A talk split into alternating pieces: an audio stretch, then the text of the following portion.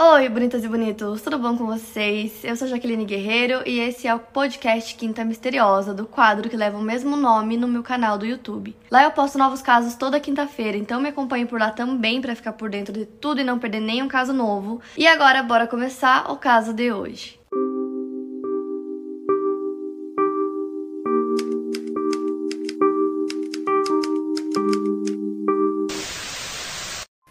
McVeigh nasceu em março de 1967 na cidade de Tampa, no estado de Flórida, Estados Unidos. O início da vida da Lisa não foi fácil. A mãe dela, que se chama Betty, era alcoólatra e também viciada em drogas. E por conta disso, elas moraram na rua por um tempo. Quando tinha 14 anos, ela foi morar com sua avó, Diane, e o namorado dela, Morris Elwood. Ela também tinha uma irmã chamada Lori, que ficou com a mãe nessa época que ela foi morar com a avó. E depois dessa mudança, ela começou a sofrer abusos é, psicológicos, sexuais do namorado da avó. E a avó dela sabia o que estava acontecendo e sempre acobertava ele. Quando a Lisa tinha 17 anos, ela quis tirar a própria vida porque ela estava cansada daquela situação. No dia 3 de novembro de 1984, era um sábado, e a Lisa tinha feito um turno duplo na loja de donuts onde ela trabalhava. Então ela saiu do local pouco depois das 2 horas da manhã. Ela planejava tirar a própria vida naquele dia, assim que ela chegasse em casa. Ela até tinha deixado já uma carta de despedida pronta, que ela tinha escrito antes de ir pro trabalho.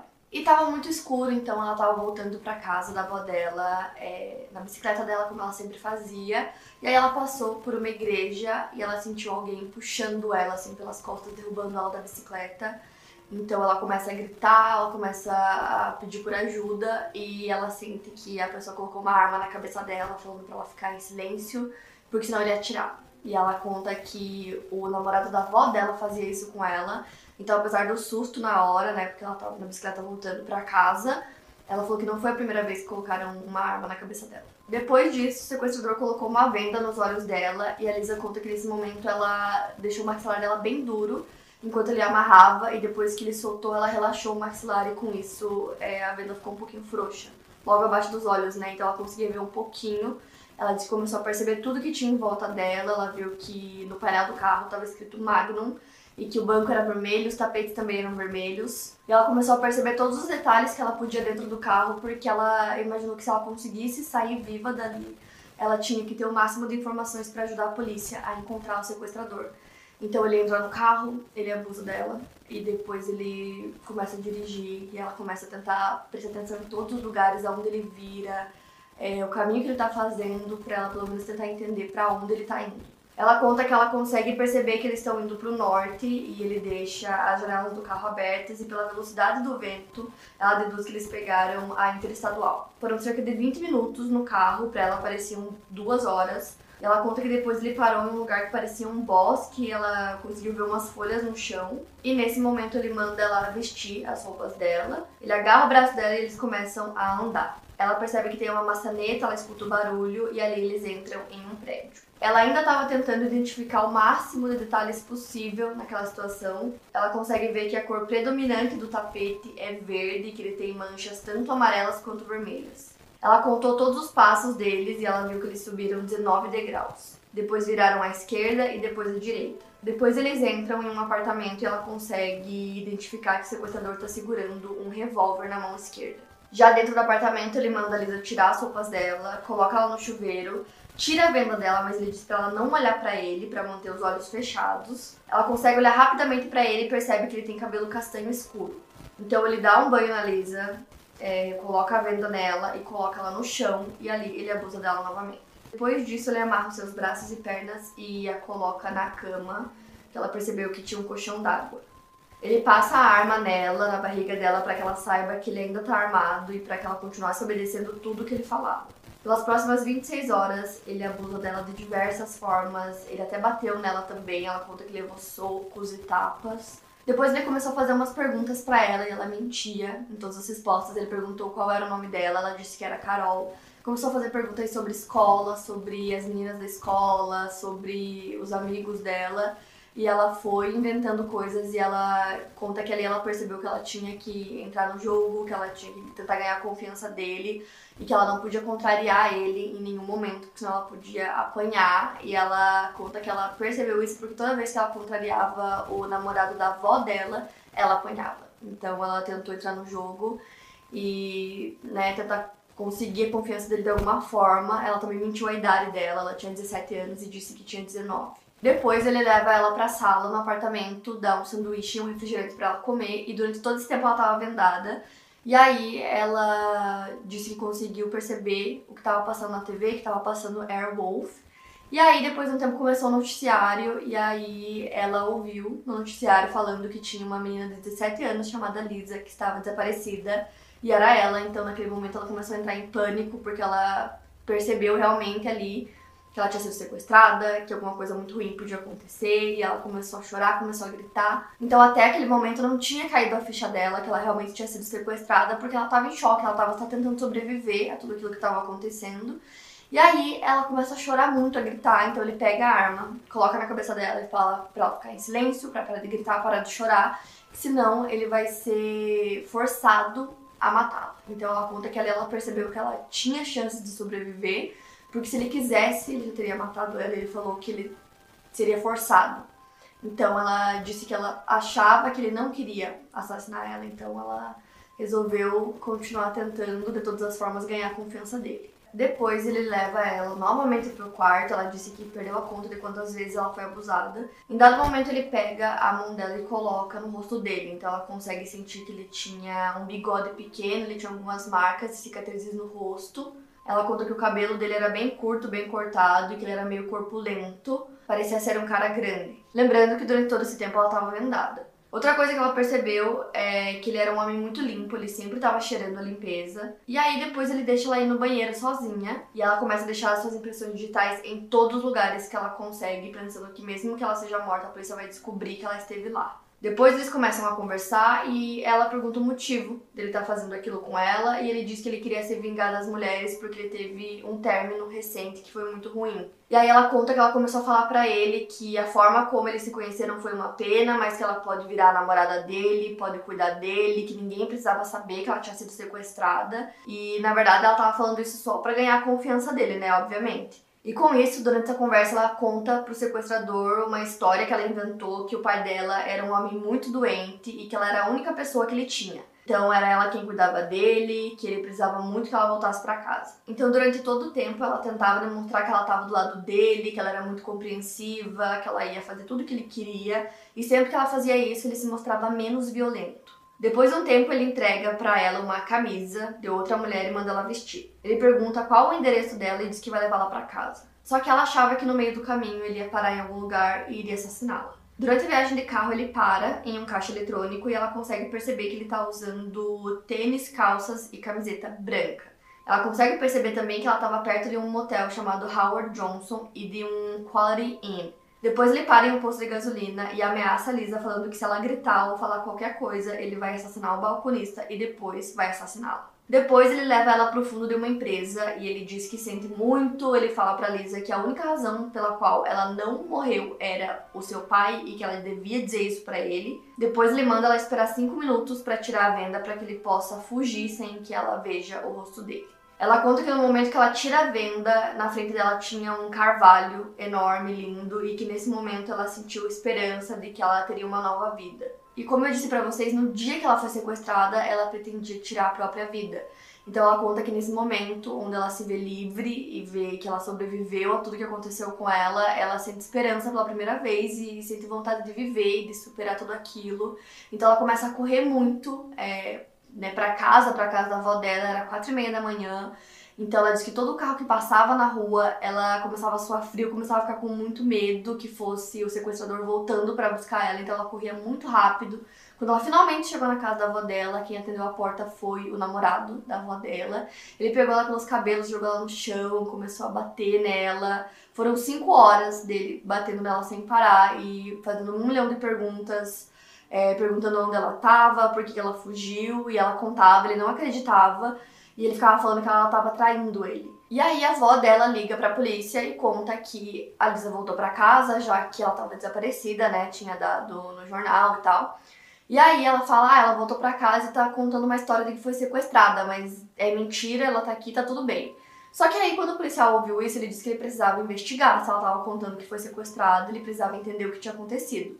Então a Lisa é levada para conversar com uma detetive. Até então ela tinha falado isso pro namorado da avó dela e pra avó dela. E eles não tinham acreditado que ela tinha sido sequestrada. E ela contou pra detetive tudo. E aí essa detetive ficava pedindo pra ela repetir a história várias vezes, o que ela já tinha contado. E ela não acreditava na Lisa, dizia que ela tava muito calma. E aí a Lisa falou que queria falar com alguém mais inteligente, porque ela viu ali claramente que aquela detetive não tava acreditando nela. Então, no dia seguinte, ela conversa com o sargento Larry Pinkerton, que era um sargento da unidade de crimes sexuais. Ela relata que escutou ele dizer para uma detetive que ele acreditava nela e que era para acionar o FBI. O Larry apoia a Lisa desde o início e demonstra que acredita na versão que ela contou para a polícia. Então, ao mesmo tempo em que o caso da Lisa estava sendo investigado, tinha uma outra investigação que a polícia estava fazendo sobre um serial killer que estava assombrando a região. Ele já teria assassinado algumas mulheres, mas ele não tinha um modus operandi muito bem definido. As vítimas não tinham um padrão de aparência, a maioria eram prostitutas e algumas foram mortas por estrangulamento, e uma delas teve a garganta cortada. Então eles sabiam que esse serial killer capturava as vítimas em momentos que elas estivessem sozinhas, à noite, então provavelmente ele observava essas vítimas antes de sequestrá-las. Alguns dias depois, a Liz escuta no noticiário, enquanto ela estava na casa da avó dela, que mais um corpo foi encontrado. Então, ali ela percebeu que talvez o serial killer que estava solta pudesse ser o mesmo homem que sequestrou ela. Então, ela liga pro detetive e fala isso para ele que talvez seja o mesmo homem e que tem várias coisas que ela lembra e que ela quer contar para ele. Então ela conta várias coisas, é, detalhes do apartamento, do carro, coisas que ela lembrava. E o detetive teve a ideia de hipnotizar a Lisa para ver se eles conseguiam é, ainda mais informações que talvez ela já não conseguisse lembrar direito, principalmente porque ela estava em choque, né? Então, por conta do trauma, talvez ela não conseguisse lembrar. E se hipnotizassem ela, eles saberiam né, todas as informações. Só que a Lisa era menor de idade, tinha 17 anos, e para que ela fosse hipnotizada precisava da autorização. E o namorado da avó dela não autorizou. E o detetive achou muito esquisito que ele não tivesse autorizado. E a Lisa começa a chorar, então ele pergunta o que aconteceu e ela conta, resolve contar tudo. E diz que o namorado da avó abusa dela já tem muito tempo. E aí o namorado da avó dela finalmente é preso e eles colocam a Lisa em um lar de adolescentes fugitivos para que, é, caso ele fosse solto, alguma coisa assim, ele não conseguisse encontrar a Lisa. E as vítimas do serial killer eram ligadas entre si porque todas elas foram encontradas com fibras de nylon vermelhas pelo corpo, pelas roupas, e isso era a única coisa que ligava todas elas ao mesmo assassino, porque como eu falei pra vocês, esse serial killer não tinha um modus operandi que ele fazia exatamente tudo igual. Então elas foram mortas de formas diferentes e a única coisa que ligava todas elas eram essas fibras vermelhas. E aí, é, nas roupas da Lisa, eles fizeram testes e encontraram as mesmas fibras. E aí eles tinham alguns possíveis suspeitos, então o Larry levou para Lisa algumas fotos desses suspeitos. Imediatamente ela conseguiu reconhecer o sequestrador dela, ela viu ele assim por, segundos, porque ele sempre deixava ela vendada, mas ela conseguiu reconhecer ele. E com isso, é, o detetive decidiu refazer o caminho que a Lisa contou que foi feito no, no momento que ela foi solta, porque ele parou o carro é, no caixa eletrônico. E aí eles refizeram o caminho e acharam esse caixa eletrônico porque ele era o único caixa daquela rua, onde ficava entre aqueles hotéis que eu falei. Então eles entraram em contato com o banco e pediram para ver quem teria feito qualquer tipo de transação naquele caixa nos dias, né, é, em que a Lisa foi sequestrada até o momento que ela foi solta. E aí só tinha um nome. A Lisa também contou que ela lembrava que o carro do sequestrador era preto e que ela já tinha visto esse carro algumas vezes antes, o que mostra que ele já estava observando ela antes de sequestrá-la. E aí, é, os detetives começam a procurar por um carro chamado Dodge Magnum, porque ela contou que estava escrito Magnum no painel. E aí eles vão no banco de dados de veículos da Flórida para ver quem tinha esse carro e aparece o mesmo nome da única pessoa que usou o caixa eletrônico naquele dia e esse nome era Robert Joseph Long. A polícia começou a monitorar esse homem e eles conseguiram ver que ele estava descartando umas coisas em uma grande lixeira verde na parte de fora do local onde ele morava e também viram ele esvaziando o colchão d'água, então parecia que ele estava se preparando para viajar. Doze dias depois do sequestro, no dia 16 de novembro de 1984, Robert Joseph Long foi preso do lado de fora de um cinema. Nesse meio tempo, ele havia assassinado mais duas mulheres. Então agora eu vou falar sobre o sequestrador da Lisa, que além de ser um sequestrador, ele também era um serial killer. Robert Joseph Long nasceu em 14 de outubro de 1953 em Canova, West Virginia, nos Estados Unidos. Filho de Joe e Lowella, a sua infância foi muito conturbada. Seus pais se separaram quando ele ainda era pequeno e ele passou a maior parte da sua infância morando com a mãe dele na Flórida. Ele reprovou na primeira série e durante sua vida ele sofreu diversos ferimentos na cabeça. Um deles foi quando ele caiu de um balanço quando tinha 5 anos e ele ficou inconsciente por vários minutos. Em outro acidente, ele teria caído de um lance de escadas, ficando inconsciente por cerca de 20 minutos. Quando tinha 6 anos, ele estava andando de bicicleta e bateu em um carro estacionado e ficou no hospital por uma semana. Ele também já ficou inconsciente por ter caído de um cavalo e batido a cabeça quando ele tinha 7 anos. Ele também teria tido várias brigas com parentes e colegas na escola. E o Robert nasceu com um cromossomo X extra, que eu pesquisei e isso chama Síndrome de Klinefelter. Então, os biólogos aí podem me corrigir. Mas basicamente é, isso faz com que a sua produção de estrogênio fosse maior durante a puberdade. Então isso acabou acarretando em um crescimento maior dos seios do que o normal para um homem. Então ele fez uma cirurgia para remover o tecido em excesso, que foram cerca de 2,5 kg. Ao se alistar no exército com 20 anos, ele sofreu um acidente de moto e acabou tendo vários ferimentos graves na cabeça. E ele acabou desenvolvendo um ódio por mulheres, começando pela mãe dele, e ela trabalhava em um bar e dizia que ela se vestia de forma provocativa e que sempre levava homens diferentes para casa. Ele dormiu na mesma cama da mãe dele até ter mais ou menos 12 ou 13 anos de idade e a mãe dele nega, diz que é tudo mentira, que eles moravam em um apartamento que só tinha um quarto e que ela não levava um monte de homens, como ele dizia. E quando ele tinha 13 anos, ele conheceu uma garota chamada Cynthia. Eles se casaram mais tarde, em 1974, e tiveram dois filhos mas ele dizia que a paternidade era muito estressante para ele. A Cintia também relata que o temperamento do Robert mudou muito depois do acidente de moto. Ela conta que ele sempre foi muito explosivo, mas que ele tinha ficado muito pior depois do acidente, que ele começou a agredi-la fisicamente e que ele ficou extremamente impaciente com os filhos deles. Além disso, ele teria desenvolvido um impulso sexual compulsivo. Mais tarde, alguns analistas criminais o consideraram um sádico sexual. Eles se divorciaram em 1980 e o Robert foi morar com uma mulher chamada Sharon Richards, uma amiga dele. Posteriormente, ela o acusaria de agressão e abuso. Apenas alguns anos depois, em outubro de 1983, ele foi acusado de ter enviado cartas contendo fotos com conteúdo sexual para uma menina de 12 anos de idade na Flórida.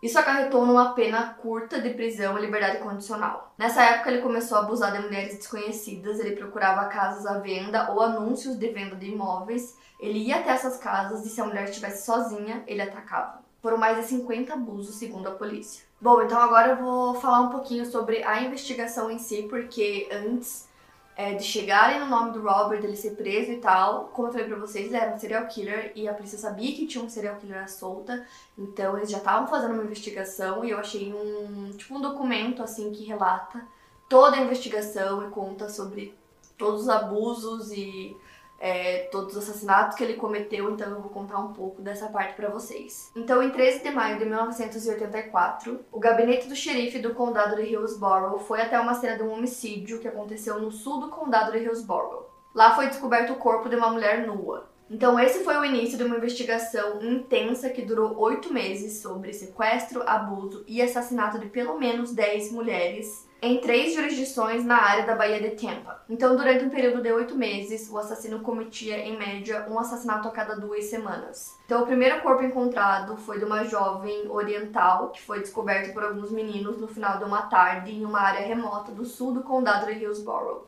Essa vítima mais tarde foi identificada como Neon T. Long uma mulher de 20 anos. Ela trabalhava como dançarina em um lounge localizado na Avenida Nebraska, na cidade de Tampa. Ela foi vista pela última vez no complexo de apartamentos onde ela morava, que ficava em uma área perto da Universidade do Sul da Flórida, onde muitos dos residentes eram temporários. Quando o corpo foi encontrado, ela já estava morta entre 48 a 72 horas aproximadamente. As suas roupas e pertences pessoais nunca foram encontrados. Durante a autópsia, uma grande ferida aberta foi descoberta no rosto da vítima. A decomposição era extensa nessa área, mas a causa da morte foi determinada como estrangulamento.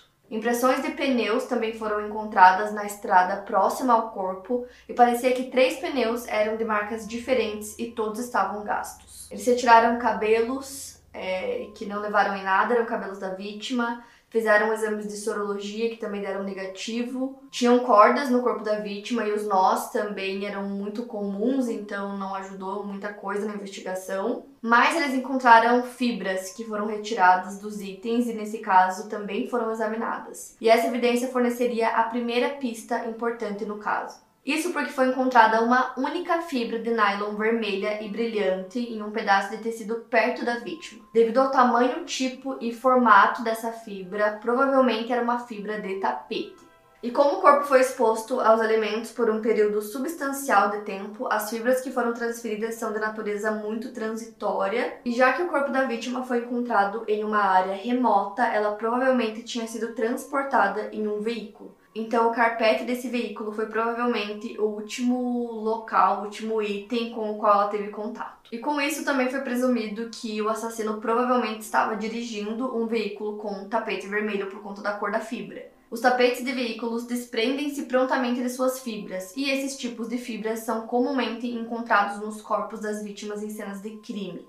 Essas informações sobre a fibra tinham que ser mantidas em sigilo, porque os detetives sabiam que se eles divulgassem essa informação, o assassino em série poderia mudar totalmente o seu padrão e começar a se desfazer dos corpos de uma maneira diferente, né? De uma maneira que essa fibra fosse perdida ou destruída. Também tinha a possibilidade de que o assassino soubesse da existência dessas fibras do tapete vermelho e ele provavelmente se livraria do veículo, né? Que era uma evidência.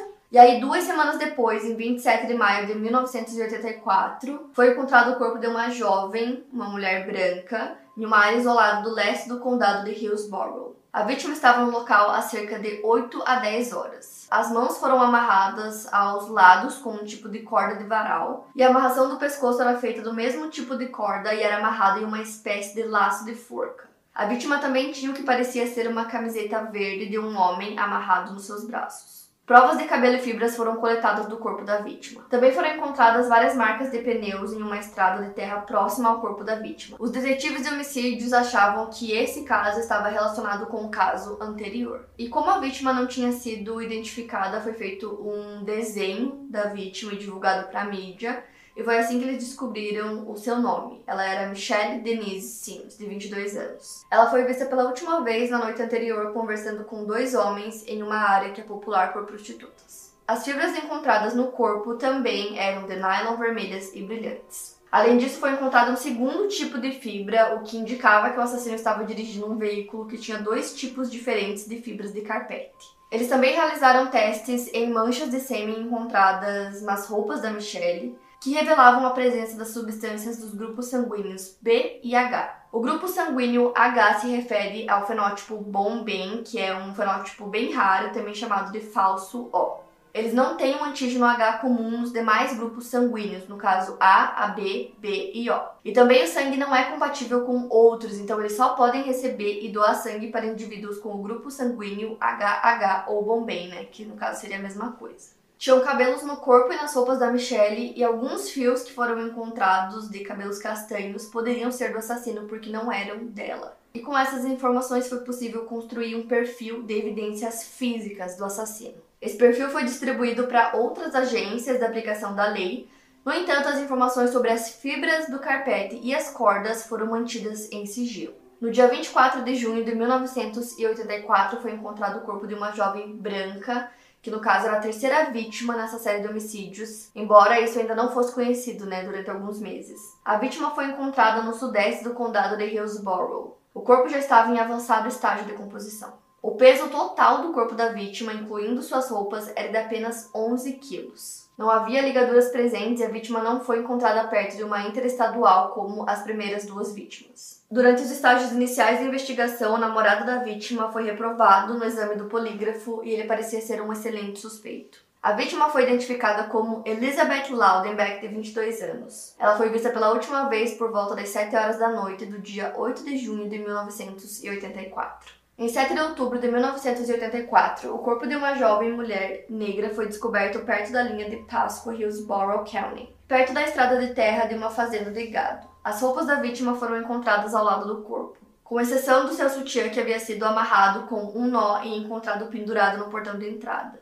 A área da cabeça da vítima estava em avançado estado de decomposição, muito mais do que o restante do corpo. A autópsia revelou um ferimento na nuca e mais um ferimento de bala no pescoço, que foi a causa da morte. A vítima foi identificada como Chanel Devon Williams, de 18 anos. A vítima já havia sido presa por prostituição. Ela tinha sido vista pela última vez na noite de 30 de setembro de 1984. As evidências do caso Williams foram enviadas para o laboratório do FBI e novamente tinham dois tipos de fibras do tapete vermelho de nylon. Na manhã de 14 de outubro de 1984, o corpo de uma mulher branca foi descoberto em uma área despovoada do nordeste do condado de Hillsborough. O corpo foi colocado sobre uma colcha dourada e um macacão azul foi amarrado fora do cobertor. A vítima foi identificada como Karen Beth Disfran uma prostituta e usuária de drogas de 28 anos. Ela tinha sido vista pela última vez na madrugada do dia 14 de outubro de 1984. Novamente, fibras vermelhas foram encontradas quando o corpo foi examinado.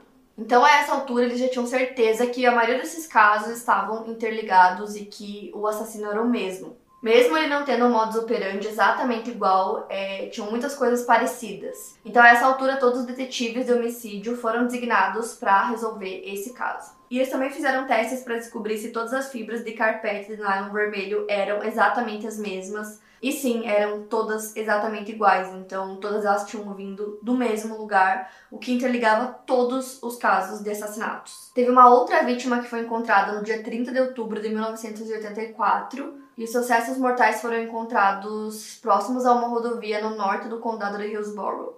Só que devido ao tempo que o corpo ficou exposto aos elementos, não foram encontrados qualquer tipo de evidência. E essa vítima não tinha sido identificada até a prisão do Robert quando ele se referiu a ela pelo nome de Sugar. E assim eles conseguiram identificar a mulher que na verdade era Kimberly Kyle Hobbs, uma mulher branca de 22 anos que tinha sido vista pela última vez pelo seu namorado entrando em um carro marrom. Em 6 de novembro de 1984, foi encontrado o corpo de uma outra mulher perto de Morris Bridge Road, em Pasco County. Esse corpo tinha algumas ligações com os outros corpos, então os detetives de homicídios de Hillsborough reuniram-se com os detetives do condado de Pasco, porque eles acreditavam que o caso estava relacionado aos homicídios que eles já estavam investigando, então as duas agências começaram a trabalhar juntas. Assim, eles conseguiram identificar a vítima, que era Virginia Lee Johnson, uma mulher branca de 18 anos. E a única evidência encontrada nela foi uma única fibra de tapete vermelho brilhante, novamente relacionando o caso dela com todos os outros anteriores. No dia 24 de novembro de 1984, foi encontrado o corpo de mais uma vítima, que era a Kim Marie Sean, de 21 anos, que trabalhava como dançarina. E com as evidências encontradas no corpo dela, o caso foi interligado aos sete casos anteriores. Então, assim, de todos os corpos encontrados, ao todo eram três jurisdições diferentes, ou seja, locais diferentes que foram encontrados os corpos e cada jurisdição tinha é, os seus próprios detetives e policiais. Então, eles estavam cada um investigando é, separadamente os casos, mas eles estavam trabalhando em conjunto é, na questão das informações. Então, eles se ajudavam, eles mandavam informação é, de um gabinete para o outro para que eles conseguissem solucionar o caso, já que estavam todos interligados e o assassino poderia estar em qualquer uma dessas jurisdições, né? E com isso, o gabinete do xerife de Hillsborough descobriu que o gabinete de polícia de Tampa estava investigando um sequestro, que era o sequestro da Lisa, uma garota de 17 anos que tinha sido sequestrada e depois libertada. Então, essa troca de informações deles que levaram é, a Lisa e que conectou todos os casos com o sequestrador dela, que era, na verdade, o serial killer de todas as outras vítimas. O sequestro da Lisa durou 26 horas até o momento que o Robert soltou ela. Ela foi a única que sobreviveu porque todas as outras vítimas foram assassinadas por ele e todas elas tinham a fibra é, de carpete vermelho em alguma parte do corpo ou das roupas. E aí, eles conseguiram interligar todos os casos com o sequestrador da Lisa, porque nas roupas dela também tinham essas fibras, o que interligava todos os casos. E todos levavam a ele, porque as fibras eram do carpete vermelho do carro dele. Então, depois que eles conseguiram ligar o caso da Lisa com os outros homicídios, que eles chegaram no nome do Robert, foi aí que foi feita a prisão quando ele estava saindo do cinema. Então, depois que eles conseguiram conectar o caso da Lisa com todos os outros e sabiam que era apenas uma pessoa, eles foram é, em busca do nome desse homem que eles descobriram depois de ter investigado todas as transações do caixa eletrônico. Com isso, eles montaram uma força-tarefa e tinham, tipo, 30 é, policiais trabalhando nisso. E eles não sabiam aonde o Robert estava, né, nesse momento, antes dele ser preso. E aí eles se separaram, estavam procurando pelo carro dele. É, um dos policiais encontrou, parou, mandou ele parar o carro E aí disse que eles estavam procurando, estavam investigando na verdade uma questão que tinha acontecido, um roubo e tal. E aí eles fotografaram Robert, fizeram umas perguntas. E foi essa foto que levaram pra Lisa junto com outras fotos de alguns suspeitos. E aí ela reconheceu que era ele. Com isso, eles pediram um mandado de busca e o juiz liberou esse mandado. Cerca de duas horas depois do Robert separado, ele foi para casa dele. Tinham muitos policiais que estavam apenas rondando assim a casa dele para ver o que ele ia fazer. Eles não podiam perder ele de vista. Tinham até aeronaves para ter certeza que ele não ia escapar. E aí que ele foi até o cinema e isso foi mais ou menos 36 horas depois que a força-tarefa começou a acontecer para tentar encontrar e prender ele, e ele foi preso nesse momento.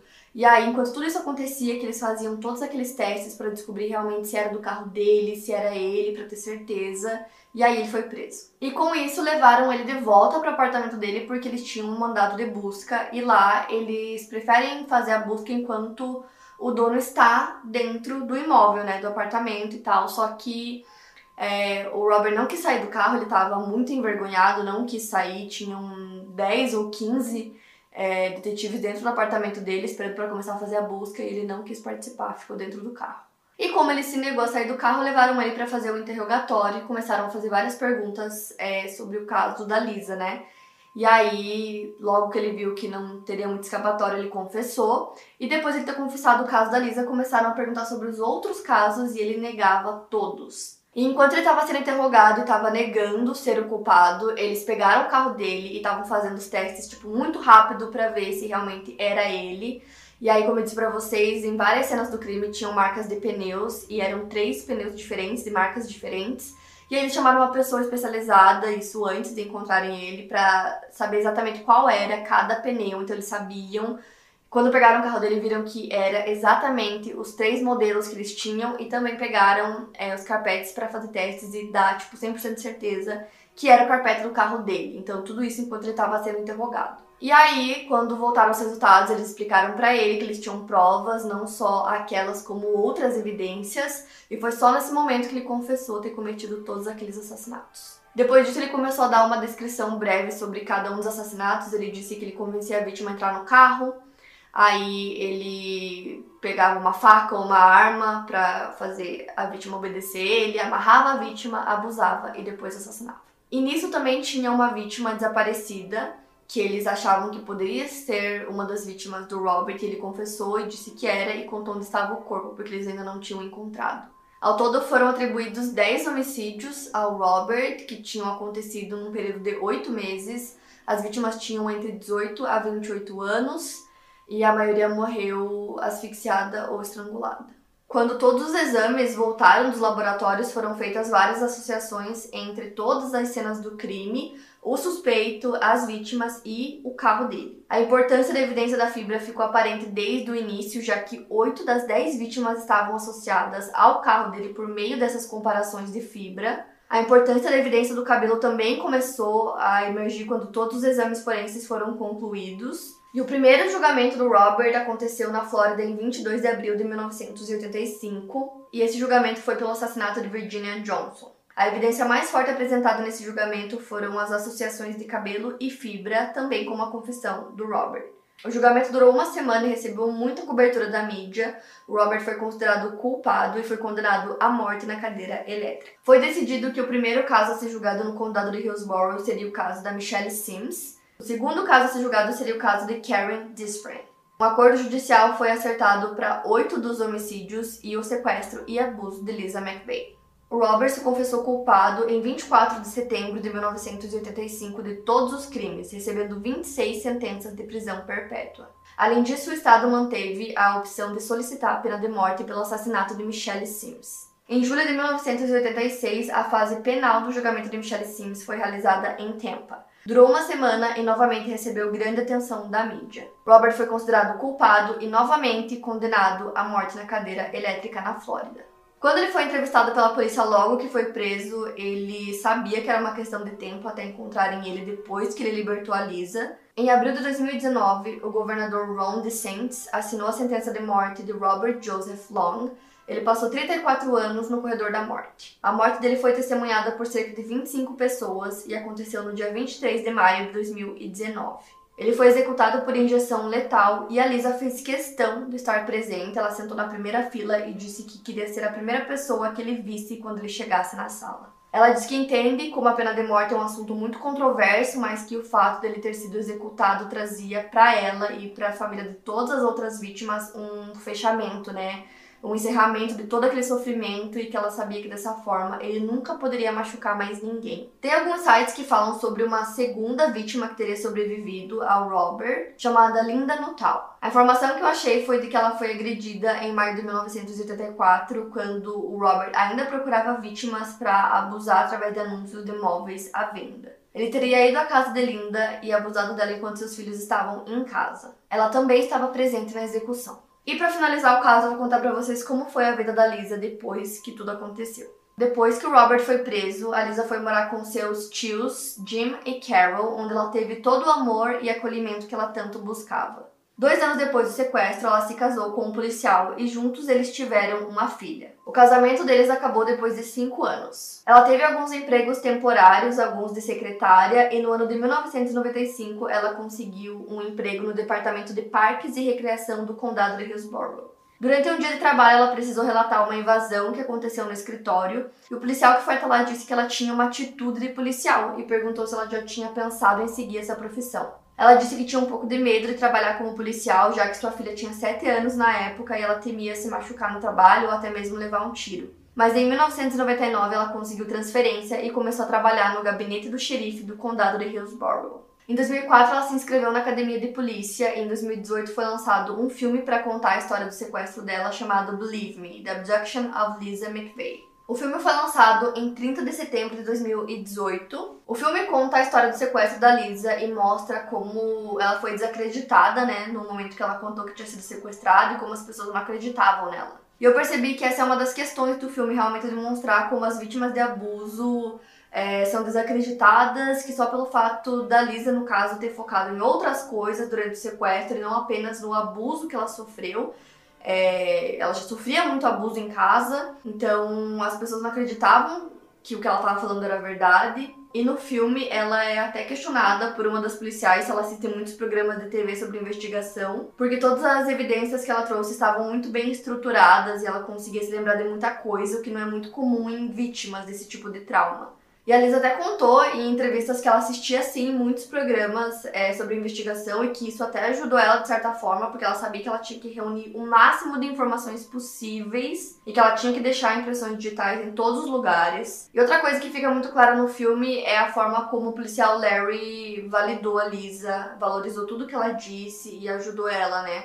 Para que no final o sequestrador fosse realmente preso. Em 2020, a Lisa deu uma entrevista contando que ela trabalhava no gabinete do xerife do condado de Hillsborough já faziam 17 anos, né? Ela começou a trabalhar lá em 2003 e que ela era oficial de recursos escola há 7 anos. Ela manteve uma amizade com o Larry Pinkerton, que foi o policial que acreditou nela e ajudou ela desde o começo. Atualmente ela trabalha como vice-xerife, é especialista em combate a crimes sexuais na proteção de crianças trabalhando no mesmo departamento que solucionou o seu sequestro. Ela também trabalha como oficial de recursos escolares e palestrante motivacional. A Lisa relata que ela sofreu estresse pós-traumático, crise de depressão e pesadelos depois que ela foi liberada do sequestro. E isso, inclusive, também é mostrado no filme. Tem várias cenas é, que ela tem pesadelos, de que o sequestrador tinha encontrado ela e tentava matá-la. E hoje ela tem uma neta e usa o seu sobrenome de casada, que é Noland. E na internet vocês encontram o filme, vocês encontram várias entrevistas que ela deu. Ela falou muito sobre é, o caso dela, sobre como ela escapou, e é extremamente inspirador assistir essas entrevistas. Então, deem uma olhada aí no YouTube que vocês vão achar várias. E esse é um caso que eu acho extremamente interessante a forma como a investigação desenrolou e a forma como a Lisa foi extremamente essencial na investigação para chegar no Robert, né? Então ela foi uma peça-chave e ela foi extremamente forte, né? Por ter conseguido, é, naquelas 26 horas, ganhar a confiança dele e realmente conseguir que ele libertasse ela, né? Então eu queria trazer esse caso para vocês, vocês já estavam pedindo também, então vai ter vários links para vocês aqui na descrição. Para mais casos, siga o meu podcast. Lembrando que os casos novos saem primeiro lá no meu canal do YouTube. Obrigada por ouvir e até o próximo caso.